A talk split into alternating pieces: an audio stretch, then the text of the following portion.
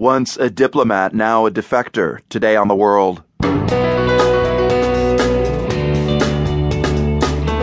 I'm Marco Werman. Tae Yong Ho was a North Korean diplomat, then he defected, and Pyongyang is not happy.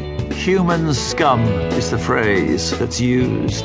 And they've thrown all kinds of allegations that he embezzled money, uh, that he's basically the lowest of the low, human scum.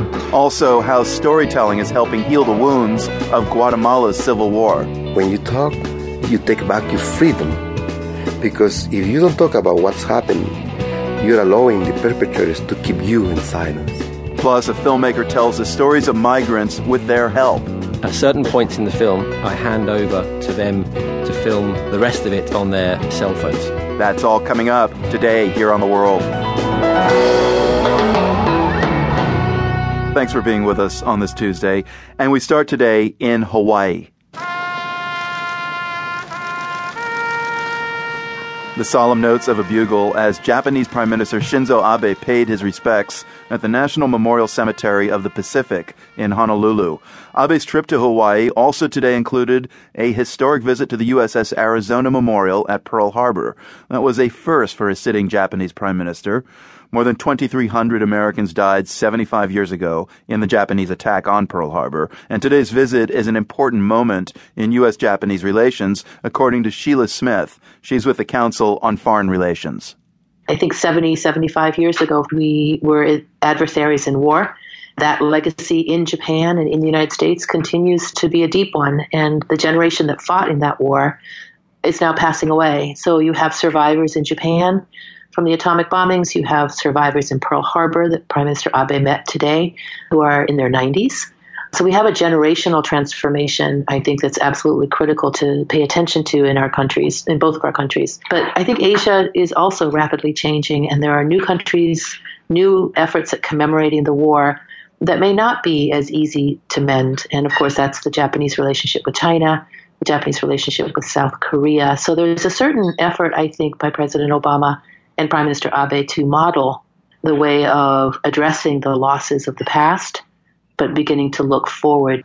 Yeah, what do you think that modeling says about the U.S. Japanese relationship right now at the end of eight years of President Obama? The rebalance to Asia, which is the policy that President Obama uh, articulated for the United States, was really an attempt to rebalance our relationship with Asia. You know, our future depends on a great relationship with the countries of the Asia Pacific, both economically, politically. It is the focal point today of one of the biggest geostrategic changes in the world, and that's the rise of China. So I think for President Obama, this will be his last state visit as president. Uh, it's interesting to note that a Japanese prime minister was his first state visit back in 2009. So the U.S. Japan partnership for the president has been an important piece, a centerpiece in some ways of his rebalance. But what could uh, what could a not, Trump presidency do to alter this path of rebalancing with Asia? I don't know that President Trump will want to alter the rebalance. I think he will not want to call it the rebalance. Um, but I think we don't yet know what the strategic approach is going to be of a Trump administration towards Asia. He clearly has signaled that he wants to reset the relationship between the United States and China. He did that on the campaign trail. He's done it since he's been elected, and he continues to signal to China that it's not going to be the same. I think there's going to be a, a bit of an upset in the Beijing Washington relationship. So this will be of interest to Mr. Abe. Yeah, what, what are Japan's greatest concerns with an incoming Trump presidency? How, how do they see him and the whole region? On the campaign trail, Mr. Trump said things about Japan that worried a lot of Japanese. You know, things like, you know, South Korea and Japan should develop nuclear weapons to deal with North Korea, or that he wanted more reciprocity in the payment for U.S. forces in Japan.